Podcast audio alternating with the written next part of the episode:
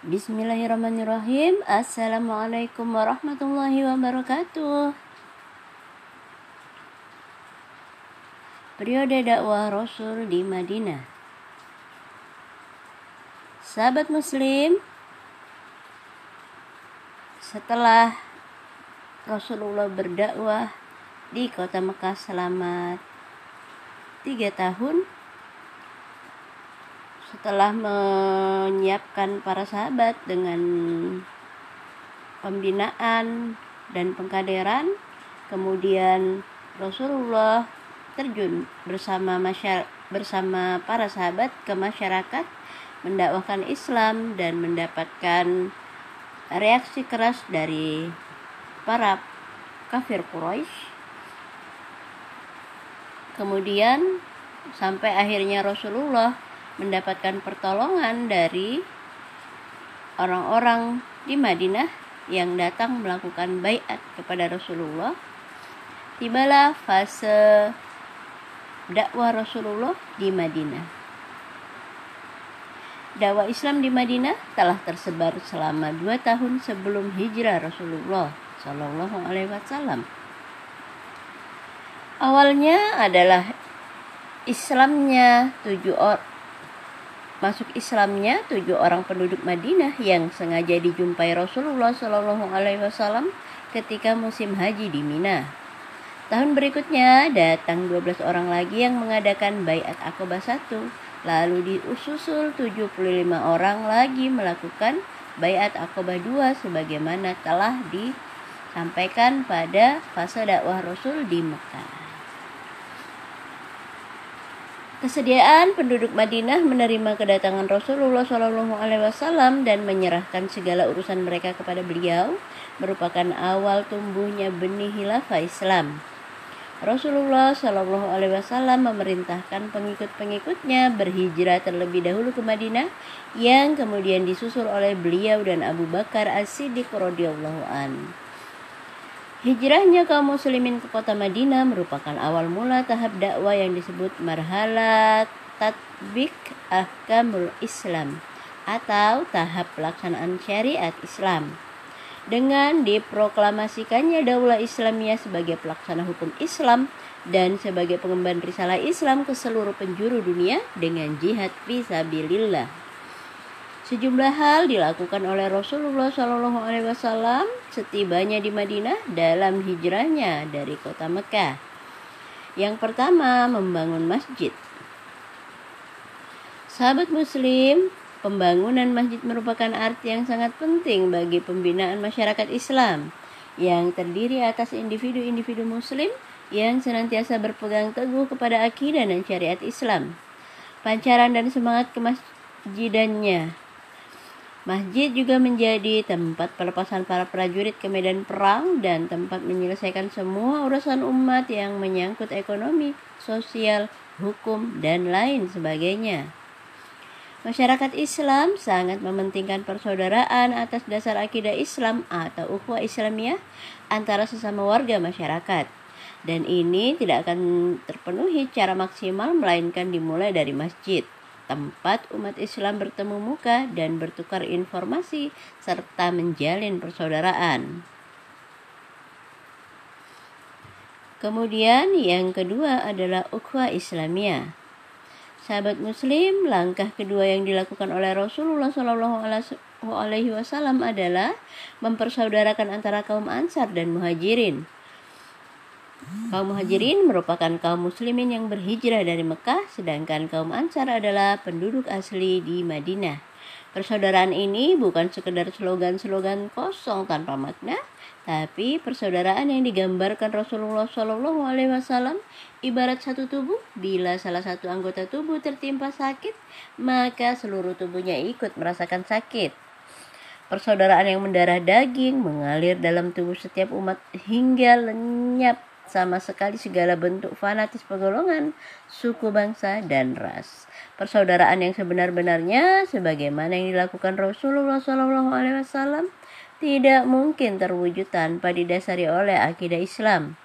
Sebagaimana firman Allah dalam surat Al-Anfal ayat 63 yang artinya, Dan Allah lah yang mempersatukan hati mereka orang-orang yang beriman.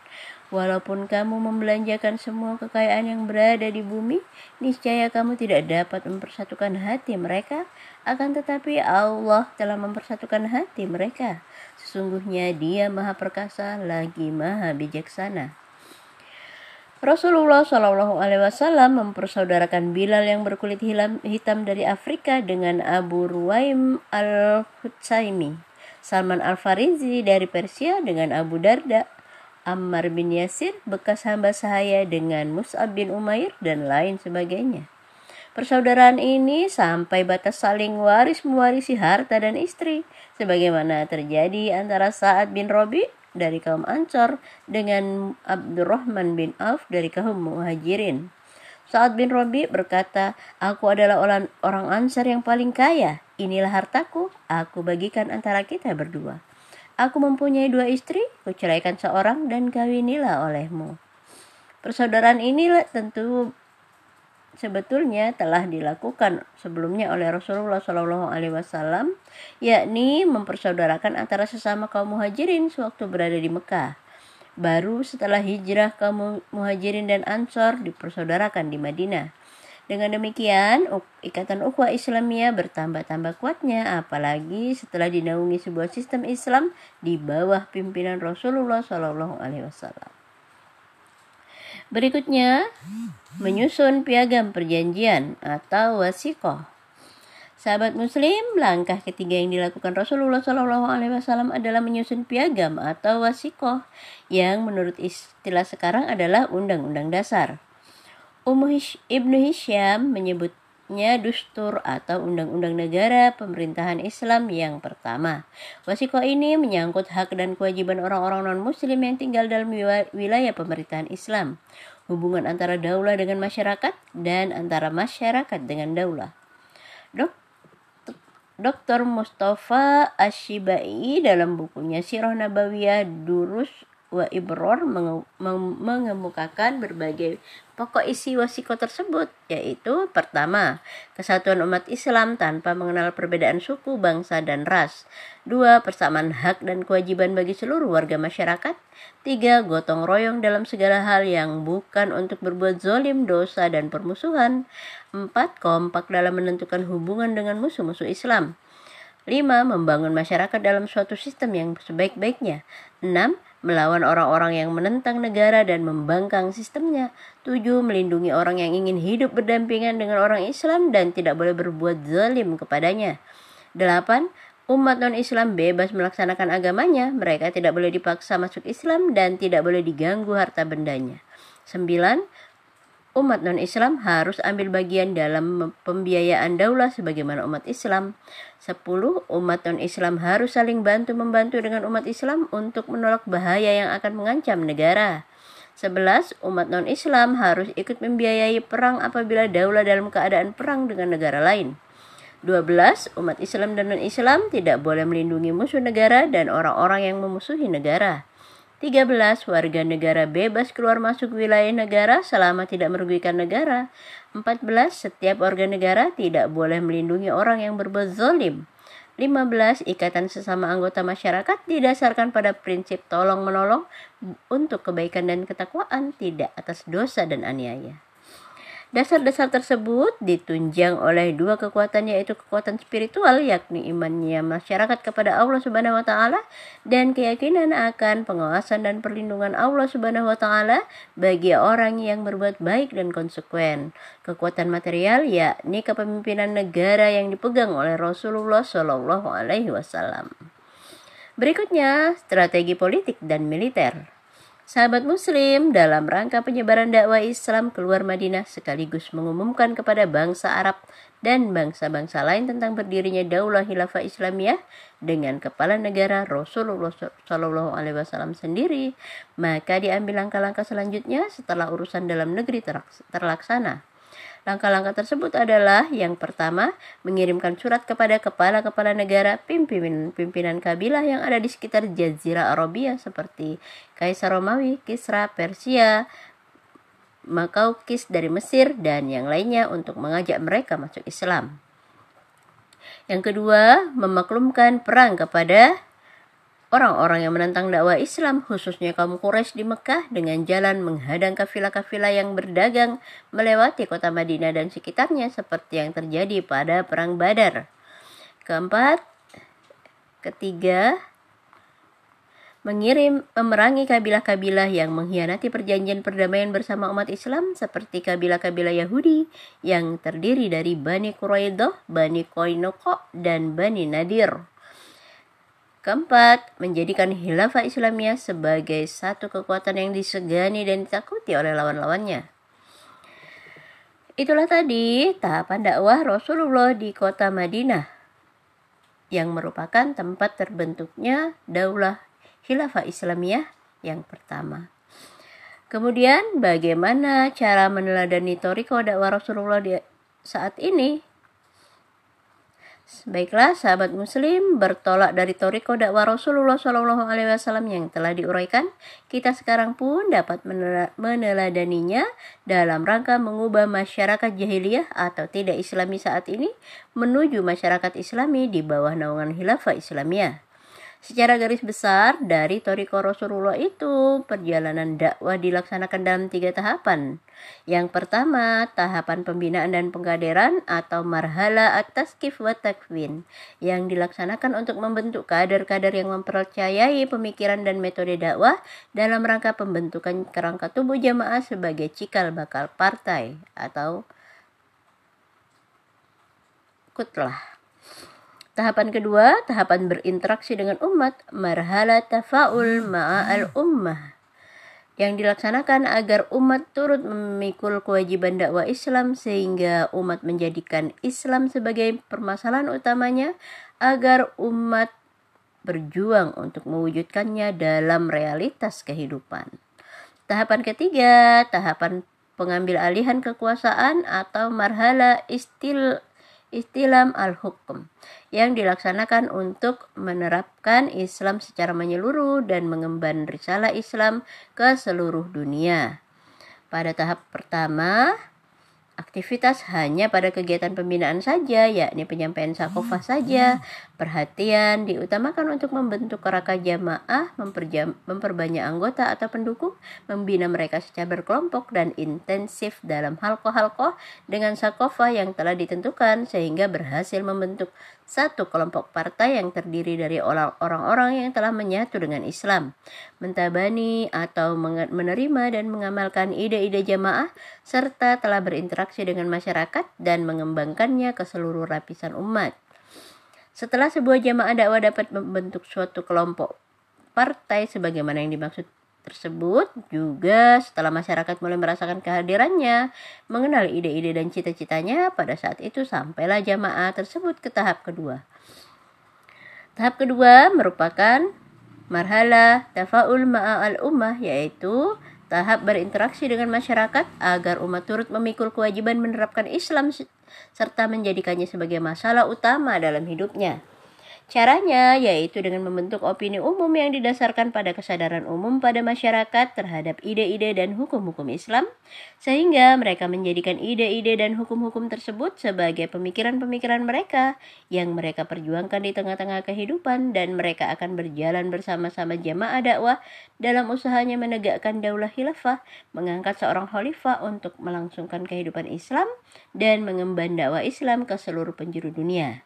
Pada tahap ini, tahapan dakwah beralih dengan menyampaikan dakwah kepada masyarakat secara kolektif. Pada tahap ini dilakukan kegiatan seperti berikut. Yang pertama, pembinaan sakofah merokazah atau pembinaan intensif melalui halko-halko untuk para pengikutnya dalam rangka membentuk kerangka gerakan dan memperbanyak pengikut serta mewujudkan pribadi-pribadi yang islami yang mampu memikul tugas dakwah dan siap mengarungi pergolakan pemikiran serta perjuangan politik.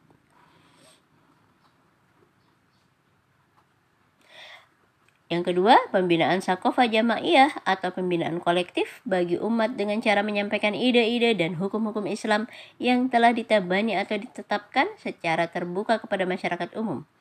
Aktivitas ini dapat dilakukan melalui pengajian-pengajian di masjid, di aula, atau di tempat-tempat pertemuan umum lainnya.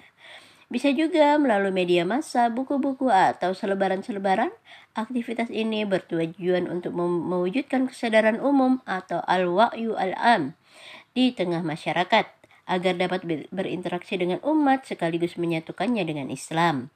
Juga untuk menggalang basis dukungan rakyat sehingga mereka dapat dipimpin untuk menegakkan daulah khilafah dan mengembalikan penerapan hukum sesuai dengan yang diturunkan Allah Subhanahu wa taala. Kemudian yang ketiga, asyira al-fikr pergolakan pemikiran untuk menentang ideologi, peraturan-peraturan, dan ide-ide kufur Selain untuk menentang akidah yang rusak, ide-ide yang sesat, dan pemahaman-pemahaman yang rancu, aktivitas ini dilakukan dengan cara menjelaskan kepalsuan, kekeliruan, dan kontradiksi ide-ide tersebut dengan Islam. Untuk memurnikan dan menyelamatkan masyarakat dari ide sesat itu serta pengaruh dan dampak buruknya. Kemudian yang keempat, al-kifa asyasya atau perjuangan politik yang menyangkut aktivitas-aktivitas berikut. Yang pertama, berjuang menghadapi negara-negara kafir imperialis yang menguasai atau mendominasi negeri-negeri Islam. Perjuangan menghadapi segala bentuk penjajahan baik pemikiran, politik, ekonomi maupun militer, mengungkap strategi yang mereka rancang, membongkar persengkokolan mereka demi untuk menyelamatkan umat dari kekuasaan mereka dan membebaskannya dari seluruh pengaruh dominasi mereka. Kemudian menentang para penguasa di negara-negara Arab maupun negeri-negeri Islam lainnya, mengungkap rencana kejahatan mereka, menyampaikan nasihat atau kritik kepada mereka, dan berusaha untuk meluruskan mereka setiap kali mereka merampas hak-hak rakyat, atau pada saat mereka melalaikan kewajibannya terhadap umat, atau pada saat mengabaikan salah satu urusan mereka. Di samping berusaha untuk menggulingkan sistem pemerintahan mereka yang menerapkan undang-undang atau hukum kufur, yaitu dengan tujuan menegakkan dan menerapkan hukum Islam untuk menggantikan hukum-hukum kufur tersebut. Kemudian yang kelima, menetapkan permasalahan kemaslahatan umat atau tabani masali ummah yaitu dengan cara melayani dan mengatur seluruh urusan umat sesuai dengan hukum syara Kemudian di samping aktivitas-aktivitas tersebut, pada tahap kedua ini juga dilakukan aktivitas tolabun nusroh yang telah digabungkan dengan aktivitas dakwah lainnya. Tujuannya dari tolabun nusroh ini yaitu pertama untuk mendapatkan perlindungan sehingga tetap dapat melakukan aktivitas dakwah dalam keadaan aman dan terlindung. Yang kedua, untuk mencapai tingkat pemerintahan atau kekuasaan dalam rangka penegakan daulah khilafah dan menerapkan kembali hukum-hukum berdasarkan apa yang telah diturunkan Allah Subhanahu wa taala dalam kehidupan bernegara dan bermasyarakat. Sekalipun sudah dilakukan upaya mencari pertolongan ini, namun tetap dilakukan seluruh aktivitas-aktivitas yang telah dilakukan selama ini mulai dari pembinaan dalam sakafa intensif untuk anggota maupun untuk masyarakat umum, memberi perhatian penuh kepada umat agar mereka dapat mengubah Islam, mewujudkan opini umum di tengah masyarakat, berjuang menentang negara-negara kafir imperialis, mengungkap rencana jahat mereka, membongkar persekongkolan mereka, dan menentang para penguasa hingga aktivitas menetapkan kemaslahatan umum. Kemudian tahap ketiga yaitu istilam al-hukum wal tabik ahkam al-Islam atau pengambil alihan kekuasaan untuk menerapkan Islam secara menyeluruh. Tahap ini akan terwujud dengan diperolehnya kekuasaan dari ahlu nusroh melalui aktivitas tolabun nusroh tadi. Khilafah Islamiyah yang tegak kemudian terus meneladani Rasulullah SAW dalam politik dalam negerinya ditempuh penerapan hukum-hukum syariat Islam dalam segala aspek kehidupan. Sedang dalam politik luar negerinya ditempuh dakwah Islam ke luar negeri dengan jalan jihad visabilillah. Baiklah, mengikuti langkah-langkah dakwah yang telah ditempuh oleh Rasulullah semenjak periode Mekah sampai periode Madinah, dapatlah disimpulkan bahwa pada periode Mekah beliau lebih sebagai seorang dai mubalik imam tokoh politik dan pemimpin jamaah muslimin. Sementara pada periode Madinah, beliau tidak saja sebagai seorang rasul yang diutus Allah Subhanahu wa taala, tapi sekaligus seorang kepala negara Islam. Keberhasilan para dai penerus risalah dakwah sangat ditentukan oleh sejauh mana kesetiaan seorang pengemban dakwah mengikuti, mengikuti jejak dakwah Rasulullah Shallallahu Alaihi Wasallam ini mulai dari periode Mekah. Bagaimana marhala-marhala yang dilalui Rasulullah Shallallahu Alaihi Wasallam, ujian serta penderitaan yang dihadapi oleh Rasul dan pengikut-pengikutnya, dan seterusnya sampai pada periode Madinah. Nah, demikianlah sharing kita tentang periode dakwah Rasul di Madinah.